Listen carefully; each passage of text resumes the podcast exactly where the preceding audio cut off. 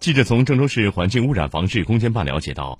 郑州市环境污染防治督导组联合执法七处，十月二十九号对金水区施工工地进行了督查，共发现问题六处，主要为黄土裸露、喷淋未开启、建筑垃圾未覆盖等。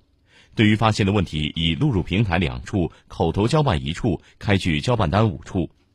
当天上午，执法人员来到兴达路办事处东三环与红宝路交叉口、西金宝路的道路市政工程，现场发现非作业面黄土裸露大约五百平方米。一台铲车生产日期为二零一一年，不达标。一台铲车在厂区内倒土，未采取任何抑尘措施，道路积尘较厚等问题。在兴达路办事处红苑路红宝路交叉口一千米路西红源银星苑项目工地，现场厂区部分喷淋未开启，大面积黄土裸露约三千平方米，道路积尘较厚。在杨金路办事处永兴路南精武路西万林阁项目工地，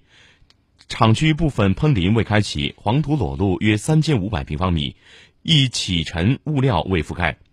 针对上述问题，执法人员现场开具交办单，交由金水区攻坚办依法依规处理，三日内回复督导组。